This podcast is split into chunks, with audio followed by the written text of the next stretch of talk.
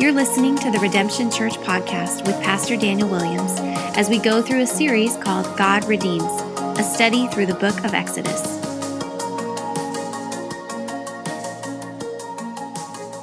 So, without further ado, um, I'm going to introduce you to Esteban. Uh, just an incredible man of God, loves the Lord, has a beautiful family in Madrid, Spain.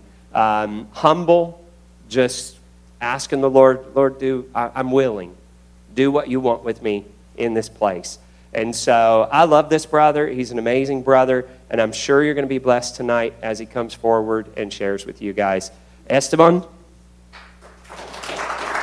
let me pray for you. Lord Jesus, Lord, we know that you've given Esteban a word for us, Lord. And we just thank you, Lord, for your spirit upon him. Lord, we thank you that you continue to use him and work in his life in Madrid, Spain. And we just pray, Lord, that you would just bless his family, Lord, that you would provide for them, Lord, in every way. Lord, not just financially, Lord, but also in friendships, in uh, just everything that they need, Lord, and that you would just continue, Lord, to grow that church there. Lord, as you've shown so many people that you want to do through this family, Lord. So we just thank you, Jesus. We praise you. We pray, Lord, that you would use him tonight to bless this body of believers, Lord, that we may know you better and grow closer to you, Jesus. In your holy name we pray. Amen. Amen. Amen. Thank you, brother. Thank you so much. It's absolutely a pleasure to be here. Um, you know, Pastor Daniel, uh, Pastor Robin, and Redemption Church, you guys have just been a blessing uh, to us. Just friendship and fellowship and support mean a lot to us, and you know that. Really quick about us. So, we're in the city of Madrid, and we've been there for about eight years, and God gave us the vision uh, plant a church in the city that would plant other churches. So we've been planning the church there uh, for about five years. We celebrated five years by the grace of God uh, last year. Um, you can pray for us, uh, pray for just an open door for the gospel and for Him to just give us wisdom as we pastor this church and see what He'll do in the future, uh, planting other churches, fulfilling that vision that He's given us. So um, I'm believing that, and we'll see how the Lord does it. So that's kind of a, a little nutshell of what we do. But yeah, thank you guys for being a part of our lives. So I, have titled this message "A Case Study in Unbelief and Faith." And I know you guys have heard this story before. I know you guys have heard the content. This may sound like something you find in a medical journal or uh, some monthly lawyer's magazine. This this title, but this is such a, a very very familiar uh, story, I believe, with um, with most people, with with adults and children children alike. Um, these chapters in Exodus are a narrative of unprecedented times. The Lord is doing something really special as He's laying the foundation for Israel. Israel has gone through a time of incubation in Egypt, right? Uh, God hears their cries. He says, It's time, time to rescue my people and take them uh, out, of the, out of that land and, and take them to the promised land. And so the Lord is laying, setting the stage for who? He's setting the stage for Messiah through these very unprecedented uh, times that we're reading in this book. And I know you guys are studying this book. Hopefully, I can give you um, just a different kind of perspective within this chapter and how it applies to us.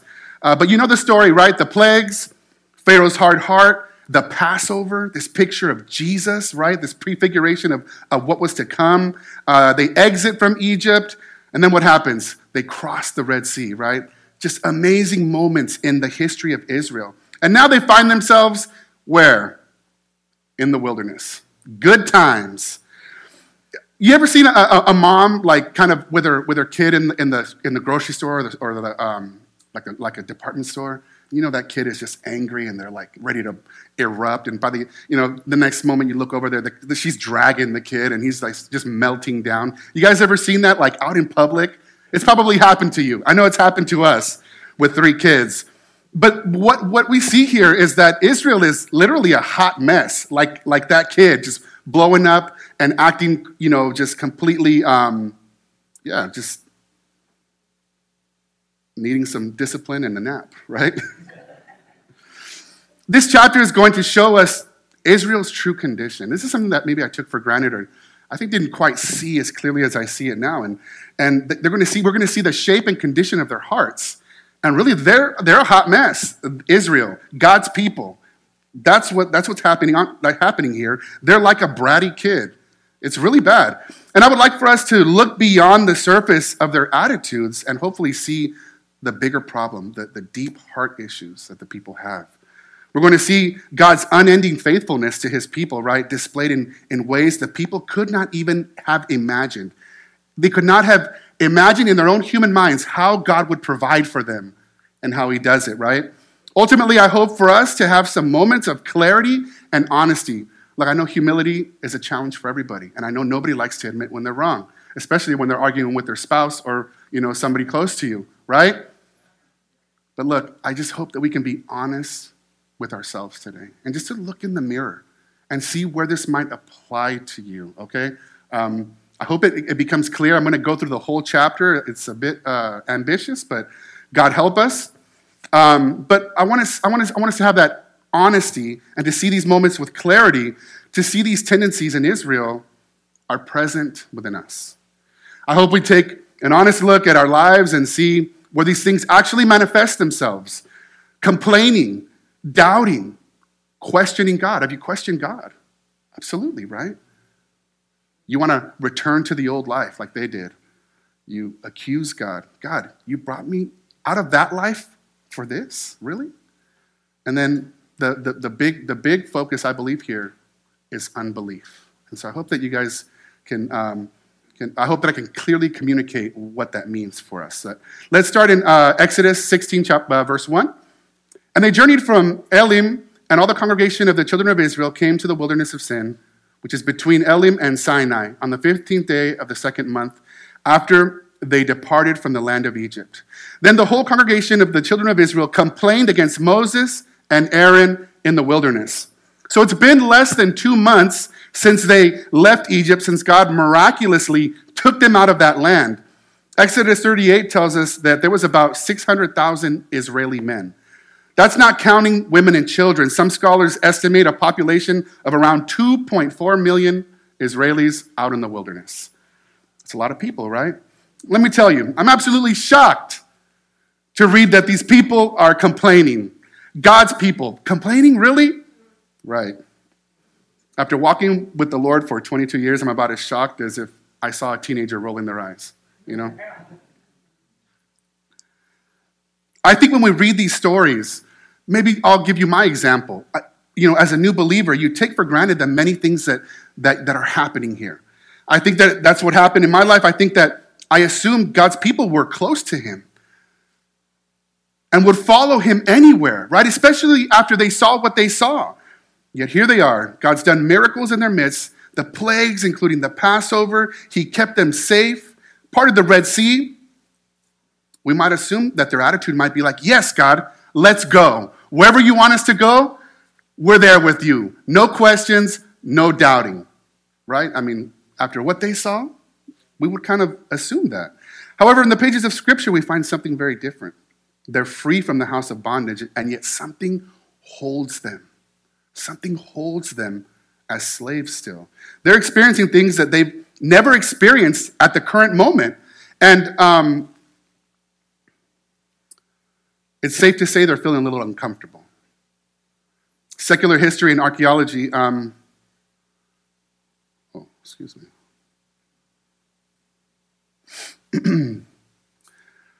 Secular history and archaeology show us that even low class people in Egypt lived in, in, in, in, structures like houses at one time. One Egyptian village was dug up and showed houses in rows. Each house had three rooms and stairs to go up to the roof. So while each pharaoh throughout the, the dynasties of Egypt handled their labor force uh, differently, and although each generation of workers could have experienced both fair and cruel treatment from the pharaohs, there was some measure of order in the land of Egypt, right? They were a society. There was order in the land of Egypt. There was an infrastructure and governing bodies that contributed positively to life in Egypt. Get what I'm saying? Right? A food chain supply, water readily available, places to prepare food, laws of the land.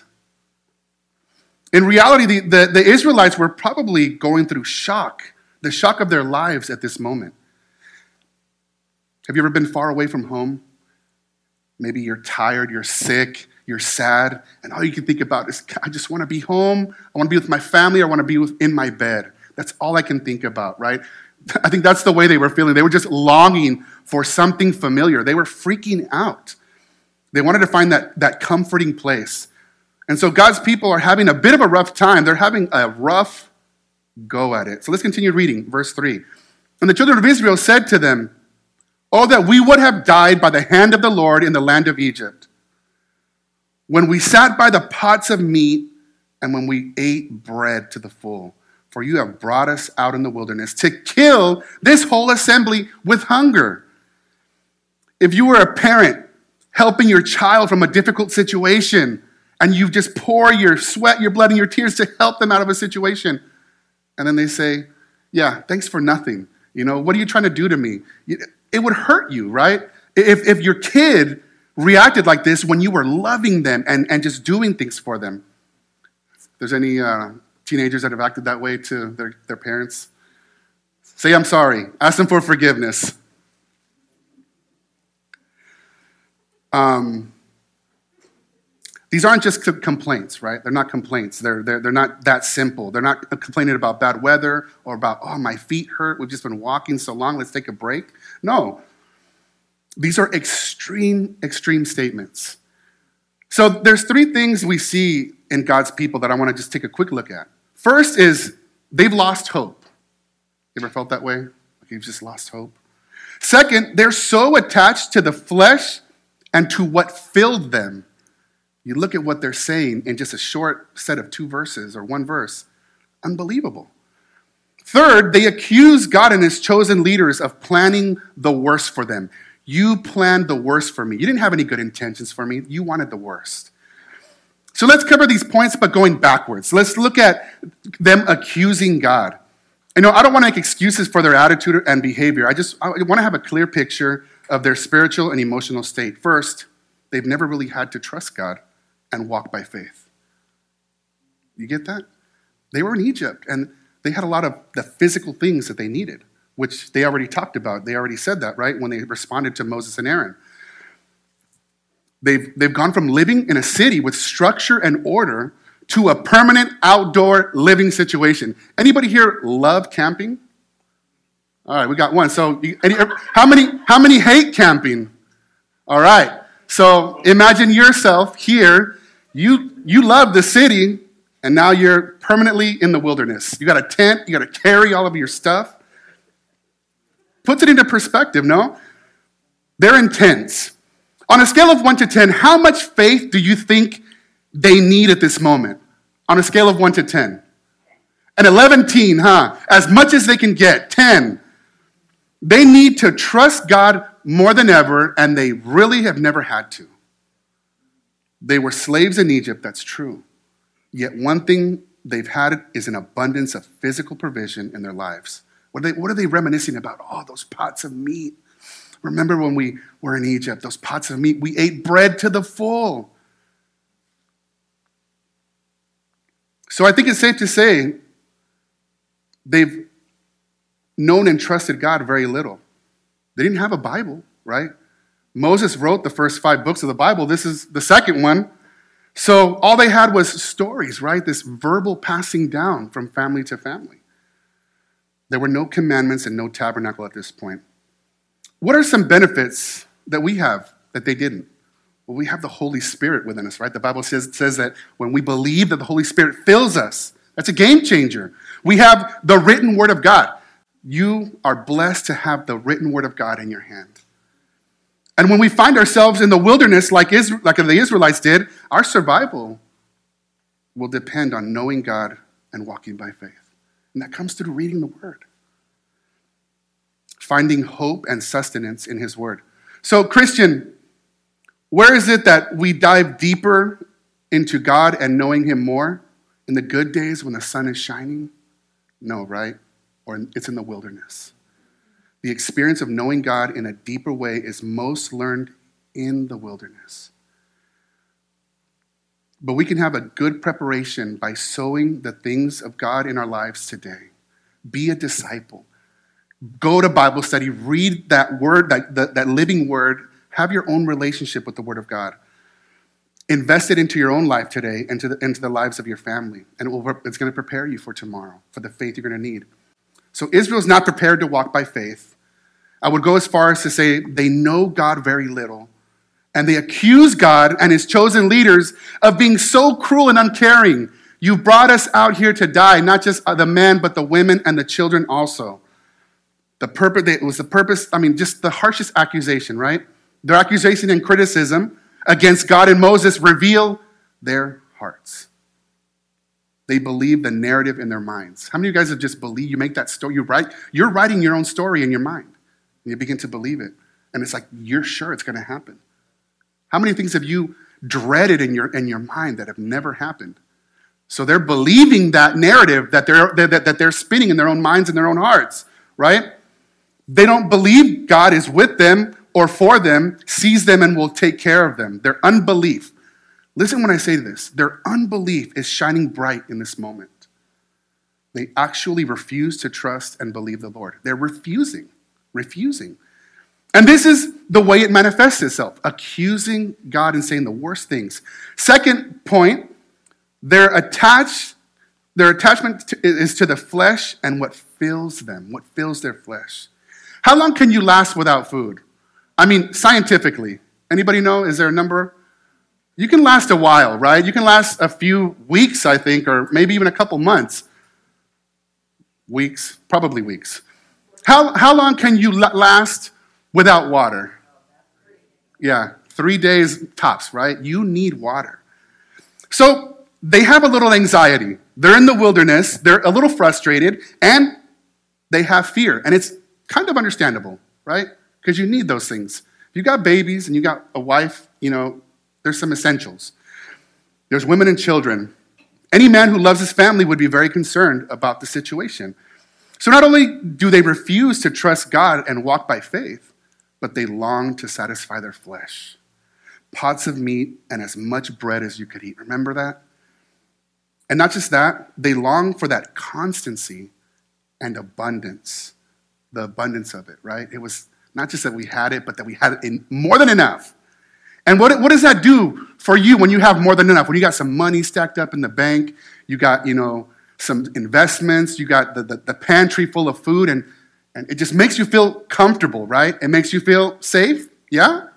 Everybody likes to feel comfortable and safe. That's what they were looking for. It gave them a sense of security to have that, a sense of control probably as well. Walking by sight, what they could stack up, what they could literally put their hands on, what they knew they could count on. They were slaves, but at least they were fed. Fear can be very, very persuasive, right? When, you, when, when that thing that gives you that sense of security is threatened, it's that thing that you see and you touch, that job, the money. When these things are on the chopping block, fear and anxiety shoot up to the maximum level, right? Hunger and fear working together can easily convince anyone that God's not going to come through. Listen, family, when our hope is in the things that we see, and let me tell you, this is the case for a lot of believers, a lot of Christians, and in many ways for me as well. When, when our hope is in the things that we can see, when our security is tethered to the things of this world and not to God, and we have little grounding in His Word, fear and anxiety won't just be present in our lives, they'll come like a rushing flood. And it won't leave. Look at earthly attachments. And this is something that you just you, you hear it in the Word of God, and you have to you have to watch yourself. You have to almost catch yourself doing it, trusting in that thing you know, you have to dig, dig deep, observe yourself doing it, and then see, wow, why am I constantly like this? Earthly attachments, fear, and anxiety about physical things always work as elements of anti faith. Anti faith. And attachments to the things of the flesh and the physical things of this life will weigh you down when God desires for you to soar on eagle's, on eagle's wings with faith. You understand? That's what the living God was always telling Israel. In, in, in, Isaiah, he's like, Look, I'm right here. I'm right here. You have everything, but you, more than anything, you have me. And they refuse to trust him. They choose their own way, they sin. We always kind of think of it as sin and rebellion, but look, they just have unbelief. No, I don't want your way. I want my way. I don't believe you're going to take care of me. This addiction to the things of the flesh caused them to easily accuse God and to always keep their hearts and minds where? In Egypt, where we had more. First, the last point is that they had lost hope. It didn't take long. They, hadn't, they, they haven't only lost hope, their perspective is so distorted that it leaves them in a sad, sad state. Who was it that died in the hand, by the hand of the Lord in Egypt? It's the Egyptians, right? God did so many amazing things in Egypt, and each time he protected his people. He protected them, he covered them, he had their back. They were under his protection. This should have convinced them, this should have done something in their hearts. This was the first practical lesson that taught them that God would care for them. Look, look what I'm doing. You see all these radical, crazy plagues, and all these people dying, and the river turning, the Nile turning to blood, all the water turning to blood, everything. And yet I've protected you. It should have shown them that he was trustworthy. But the heart is the heart, and it's stubborn, and, it, and it, it, it, its tendency is always towards unbelief because it wants to feel secure and control what it can see. They're so emotionally distraught that they wish they had died like the unbelievers in Egypt. It's as though they wish they didn't even know God at all. It's as though they desired to live in ignorance, the ignorance of God, like pagan Egypt. From their perspective, it was all out of control and it was going to end in their intentional deaths.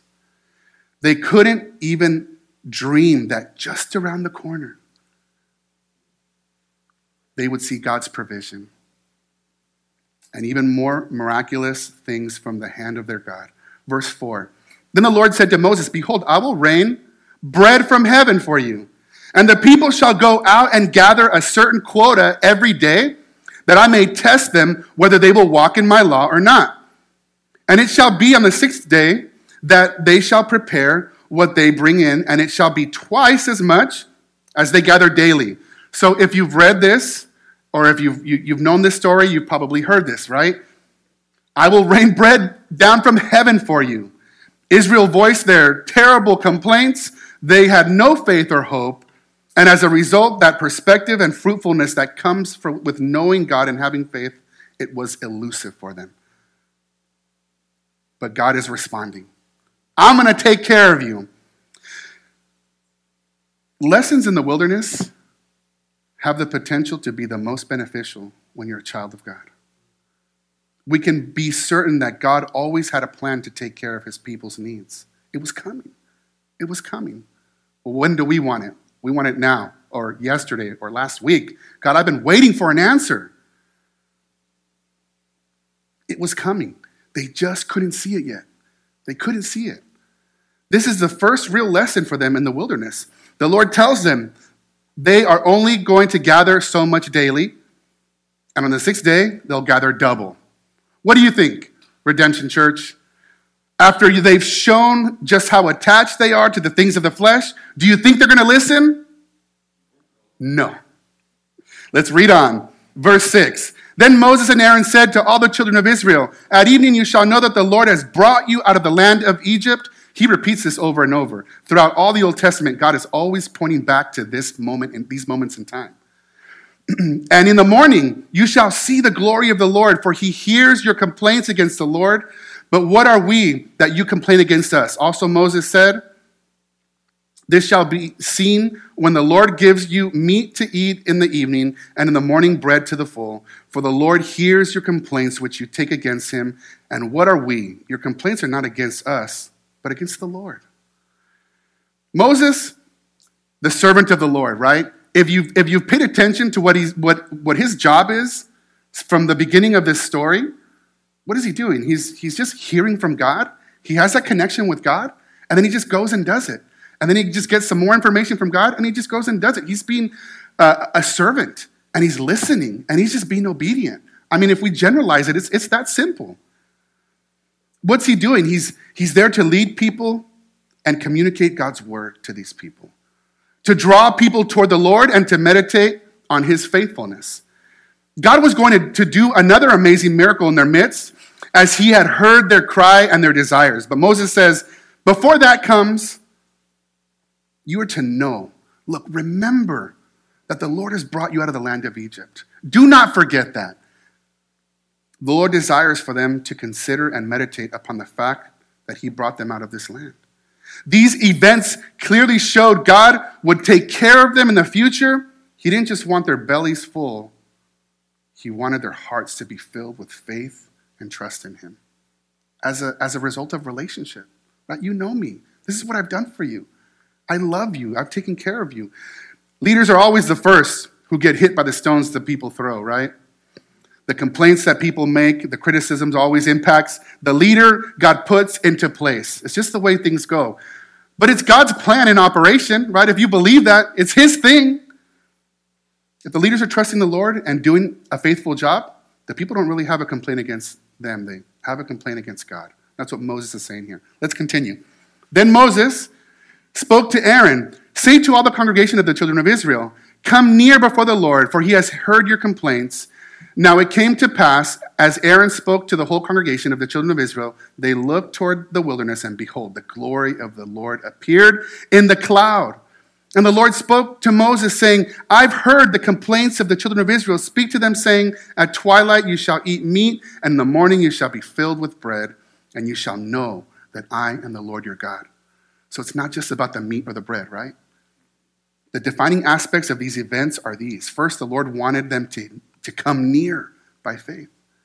Guys, the Lord wants you to be near to Him by faith every single day. Second, He's near to them and He hears their cries, right? Even when you feel like God's not listening, He hears your cries. Third, He provides, He provides in ways they could not even imagine. That's hard for us, right? Because we can't picture it happening. It's impossible, God. You can't save me from this. Our imaginations always tend to work toward the negative side of things, right? That's just who we are. We can easily imagine our lack of resources, pain, suffering. Why do you think this is? Faith and confidence in God changes this pattern in us little by little. Know the word, walk with the Lord, know Him, and this will begin to change in you little by little we take those thoughts captive, right? We, we, we see the promises of Jesus and his word, and we push that fear away, and we have a moment of victory. Maybe sometimes it's just that one moment, and then you struggle, struggle, struggle all day. Then maybe the next day it's you know two different moments in that day. But it will happen if you put your eyes on Jesus and you walk with him and you know the Lord through his word. And instead of imagining the worst, you begin to imagine how God will come through. You remember what he did for Israel and how he provided for them. And then you begin to wait with anticipation. This is training in faith. It's not easy, it'll never be easy. And building a relationship with God. God wants them to be to begin to trust him for these things because bigger battles are coming in the future, right? And you guys know what happened to this happens to this generation? These, these people that are speaking up, that are saying, You're gonna kill our kids. Well, they didn't make it out of the desert. But who made it out of the desert? Their kids. God is like, I can take care of everybody. Stop acting that way and just trust me. And the irony of it all is God took care of their kids and let them take the, you know, take the promised land. They, they, this, God knew that battles were coming where faith would be essential. The Lord brings us from one season of life to the other by His grace. It's from grace today, and God's going to give you grace for tomorrow. All you have to do is just walk with Him, right? Continue reading. So it was that quails came up at the evening and covered the camp, and in the morning the dew lay, lay all around the camp. And when the layer of the dew lifted, there on the surface of the wilderness was a small round substance as fine as frost on the ground. So when the children of Israel saw it, they said to one another, What is it? For they did not know what it was. And Moses said to them, This is bread which the Lord has given you to eat. This is the thing which the Lord has commanded. Let every man gather in, according to each one's need, one omer for each person according to the number of, the per, of persons. Let every man take for, uh, for those who are in his tent. Maybe they weren't accustomed to eating this kind of stuff, right? They didn't know what it was. Okay, this isn't the bread we had in Egypt. And maybe they didn't like quail. However, the Lord provided their, for their needs, right? They had meat and they had bread. Some may have longed to go back to Egypt. We already know that, right? Eating the things they used to eat. But there wasn't any going back, right? So for the ones that died in the wilderness, they never really had that option. It was just this crazy thought in their head, this accusation against God. what did they have? They had the present moment. They had the Lord and they had the present moment. And it was to create in them confidence for the future he would bring them into. And so he's there with a, as a pillar of cloud. He comes near to his people that they might visually see as he's speaking with Moses and, and as he's going to provide. It's normal to find yourself in the wilderness in difficult seasons of life and desiring not to want to walk through them, right? Anybody here like going through pain? No, right? I don't want I don't want to go through this one more hour. God let us go through a serious and difficult gut wrenching season for 38 months. And I remember the first opening, the, the, the, first week of being in that situation, I felt like I was going to die. And I said, Lord, take this away. He let us go through that for 38 months. We want God to rescue us now. But often these wilderness experiences are prescribed for us by the Lord. We don't want to walk through them. We fight and we go through it kicking and screaming rather than walking until we say, okay, God, not my will, but your will be done. God hears and it is he who provides, right? We have, a, we have very limited perspective. You see that, don't you, in Israel? And you see that in yourself? I hope you can see that. We have limited perspective. And so, what the Bible does is it gives us this amplified perspective of God working when they were complaining here and he was going to do something here. When, you know, when he was going to bring them into the land and they, they needed to face this, this enemy and the wall of Jericho comes down in this miraculous way, right? God's just, he knows what's going to happen and he can lead you the right path. I pray that our hearts would know the Lord and learn to understand this. I pray that we would learn to not assume what God is or isn't going to do when it comes to those negative things. I pray that we would learn to wait with faith and anticipation. This is a case study of unbelief and faith, and really a case study of human nature. Guys, unbelief, it's a problem for us. God provided meat and bread, and there weren't any supermarkets in the region, right? There wasn't a Publix or whatever else you guys have around here. Nothing if we walk through these seasons trying to understand how God will work, we'll only frustrate ourselves. Not in their wildest dreams could they even imagine God would, would work this way. Bread on the ground, quail, provision that they were wanting and desiring, right? Let's continue reading, verse 17. Then the children of Israel did so and gathered some more, some more, some less. So when they measured it by omers, he who gathered much had nothing left over, and he who gathered little had no lack. Every man gathered according to each one's need, and Moses said, Let no one leave any until morning. This is an important lesson, really quick. Manna is their bread, right? And they were to gather daily what they needed. And they weren't to have any left over in the morning. If the people have idols of security and control, how will that manifest itself in this situation? how would they likely come to feel secure and control? More, right? More. Just let me have a little bit more. Let's continue reading. Notwithstanding, they did not heed Moses, but some of them left part of it until morning, and it bred worms and stank. And Moses was angry with them. So they gathered it every morning, every man according to his need, and when the sun became hot, it melted.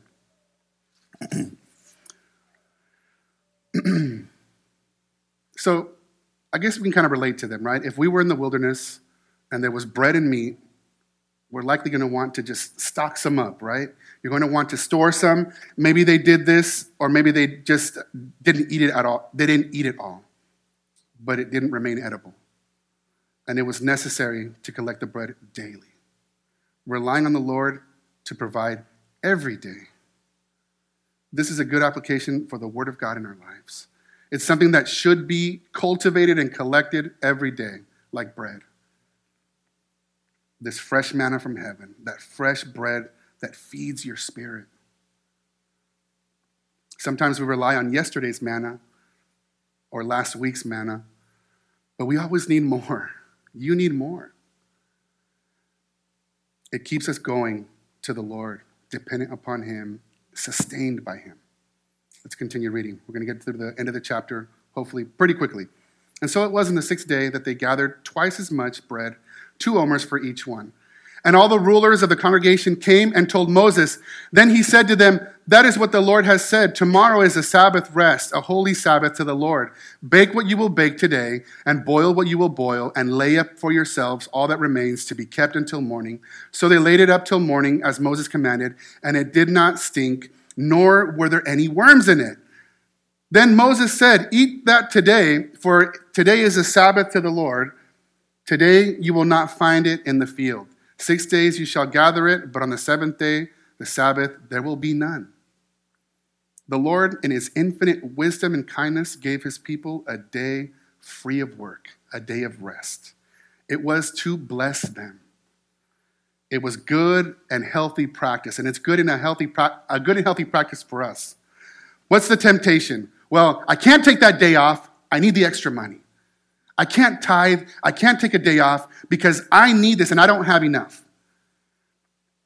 This is something that we do by faith, right? You rest by faith.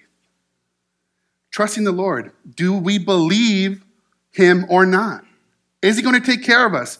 When the Israelites got into the land, he commanded them to cultivate their fields for how many years? Six years. Okay? They were to cultivate their land for six years, and on the seventh year, they were not to plant anything on that land or cultivate the field. Do you think that required some faith? Absolutely. Imagine, do you think they struggled with temptation not to cultivate that field? Well, gosh, it's just, you know, I could really use that. I got this thing going on, I got this thing going on, and we got an extra kid, another mouth to feed, and man, I just, I need this. Imagine if the current year was like really lean and you had to rely on the Lord to make up for the current uh, year and take care of the following year. That would require faith. God shows his power over the physical world here, right? On the sixth day, there was enough for two days, or they were, they, were, they were to gather for two days, and it was not going to spoil. Somehow the Lord kept it from spoiling. His power is over all the earth. Can He not provide for your needs? And I'm talking about every need. Talking about every need. Even to the smallest, most microscopic particle, the Lord was able to control it. Amazing. Another lesson to boost the people's trust and faith in God if they're paying attention. 27 through, uh, through 30. Now it happened that some of the people went out on the seventh day to gather but they found none. And the Lord said to Moses, How long do you refuse to keep my commandments and my laws? See, for the Lord has given you a Sabbath.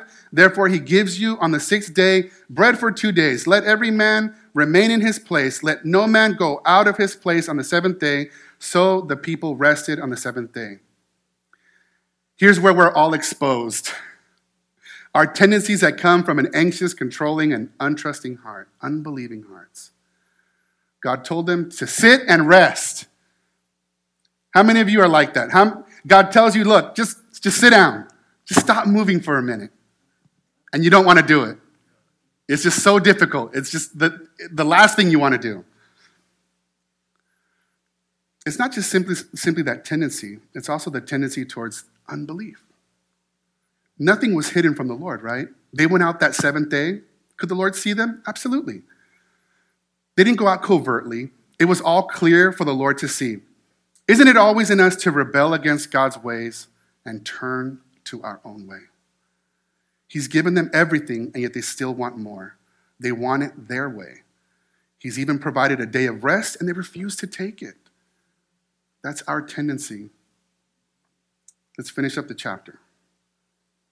And the house of Israel called its name manna, and it was like white coriander seed in it. And the taste of it was like wafers made with honey. Sounds good. Then Moses said, This is the thing which the Lord has commanded. Fill an omer with it to keep for uh, your generations, that they may see the bread which I fed you in the, in the wilderness when I brought you out of the land of Egypt. And Moses said to Aaron, Take a pot and put an omer of manna in it, and lay it before the Lord to, keep, uh, to be kept for your generations. And the Lord commanded Moses to, uh, so Aaron laid it up before the testimony to be kept. And the children of Israel ate, ate manna 40 years until, the, until they came to an inhabited land. They ate manna until they came to the border of the land of Canaan. Now, an omer is one tenth of an ephah. Okay. The Lord would have, this, have his people remember this throughout their history. And you read it, go see how many times the Lord repeats that. Remember, I'm the Lord your God that led you out of Egypt. Three things would eventually be placed in the Ark of the Covenant, if you know the tabernacle, the Ark, right? A jar of manna, the tablets of, uh, with the Ten Commandments, and Aaron's rod that budded. The manna is a symbol of God's provision in the wilderness, but also a picture of Jesus Christ, right? I learned this today from Pastor Will. What is, you know, where was, where was Jesus born? What, what was the name of the city, the town? Bethlehem. What does that mean? House of bread. Our living Savior, that living, life giving bread. He was the one who was giving them this, this manna, right? It's a picture of Jesus. The tablets are representative of God's law, perfect perfection, which is also a picture for us of Christ. And that staff belonged to Aaron that budded. That's how God showed his people who would be what? Well, who was Aaron? He was the first high priest. The high priest is a picture of who? It's a picture of Jesus Christ. The gospel is all over this book from beginning to end, shining through. God is saying, I want to repair this relationship. I want you to be with me. Wherever the people went for 40 years, God provided manna. He was faithful every day. Once they entered the promised land, it stopped appearing. So, what does this mean for us? What does it mean for you? For me? We need to trust God. And we need to be aware that there's unbelief in us. It's a problem. I mean, I know you guys trust Jesus for heaven, but do you trust him today? Romans 8 31, 32 says, What then shall we say to these things? If God is for us, who can be against us? He who did not spare his own son, but delivered him up for us all, how shall he not with him also freely give us all things? Hmm. Do you believe this? You see what Paul is saying? Do you believe this is, do you believe it to the point of it changing your daily life and how you make decisions? Or are they just pretty words? You know, you leave here and you kind of just go back to manipulating your situations and your people and your money and all of this in your life? Or do you believe it? You believe that God's going to take care of you? Is your faith in Jesus just for heaven and big decisions in life? The gospel is the cornerstone and the foundation of our lives. Jesus forgave you. We have a tendency to believe that one easily. He reconciled you with the Father. These are things that the Bible says. He washed us. I can picture that. He justified us. Do you know what that means, believer? Do you know what that means for you? That he deposited his righteousness into your account. God sees you as though you had never committed a sin. That is unbelievably radical. That should change what we're thinking when we go to sleep and when we wake up and all throughout our day. If you don't know what that means for you, ask the Lord to show you. Please study this one. Another thing that He's done for us is He's adopted us. Galatians 4 4 through 5 says, But when the fullness of the time had come, God sent forth his Son, born of a woman, born under the law, to redeem those who were under the law, that we might receive the adoption as sons. This is one of the greatest truths for the believer and one of the most difficult for me to really not just believe, but to, to, to receive it in my heart. We've been adopted by our Heavenly Father because of what Jesus Christ did. But so often we think and we live like orphans. Think about that one.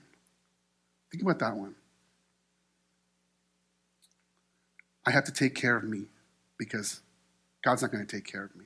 I mean, I believe Jesus for heaven, but over here, I got to manipulate the situation. I got to kind of do this thing. I have to hide my money from the IRS, this, this one job. I have to lie in order to protect my reputation. I have to look at porn to be satisfied. And yet, your Father in heaven is willing to give you everything, you know, to, to know Him, to wait upon Him. Do you, do you believe that you've been adopted? Or are you always thinking and living like an orphan? And just kind of believing this Jesus stuff on Sunday or a couple of days a week? We either don't know what it means to be justified and adopted, or we just don't believe it. Search it out, believer. Faith leads us back to God's word and to Jesus, waiting upon him. It's never easy. The wilderness is never easy. Waiting upon the Lord is never easy because we like control. We like to see it now, and we don't like to wait. We don't faith is difficult. When times are difficult in marriage, right? Are you willing to live as an adopted son or daughter and trust your father when it's hard? When that person's hurt you,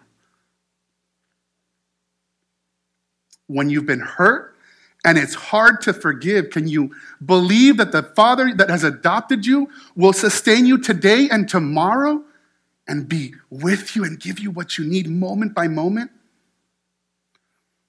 This plague of unbelief can touch every part of our lives. You've been adopted. You need to live in it, believer. You need to believe it. You need to know that you've been justified by your faith in Jesus Christ. This unbelief can touch every part of our lives, and it can cause us to do all kinds of stupid things. And it creates all kinds of sinful patterns in our lives. We think and live like orphans because we don't believe the Lord will take care of us. It's easy to continue thinking and living like orphans because we're addicted to what we can see. I like control. How many of you control freaks in here? I just, just, I just feel good. It's just, you know, I gotta be knowing. I have to know what everybody's doing, and I have to just kind of feel like, you know, they're marching to my drum. They wanted to go back for what? For meat and bread. I'm almost done. Even though they were slaves, they refused to trust God. They could not walk by faith. And faith is exactly what they needed that they might fly on eagle's wings. Romans 10 17. So then faith comes by hearing, and hearing by the word of God. If we're disconnected from God's word, we might lack faith, the faith necessary for everyday life to live like an orphan or to live like, a, like a, uh, an adopted son daughter. You need faith to make good and healthy decisions because it's a daily thing that you're going to trust God, right? You get that? It's not just for heaven, it's for today, for your marriage, for how you invest in your kids, how you run, how you handle your money. Obedience is a faith issue.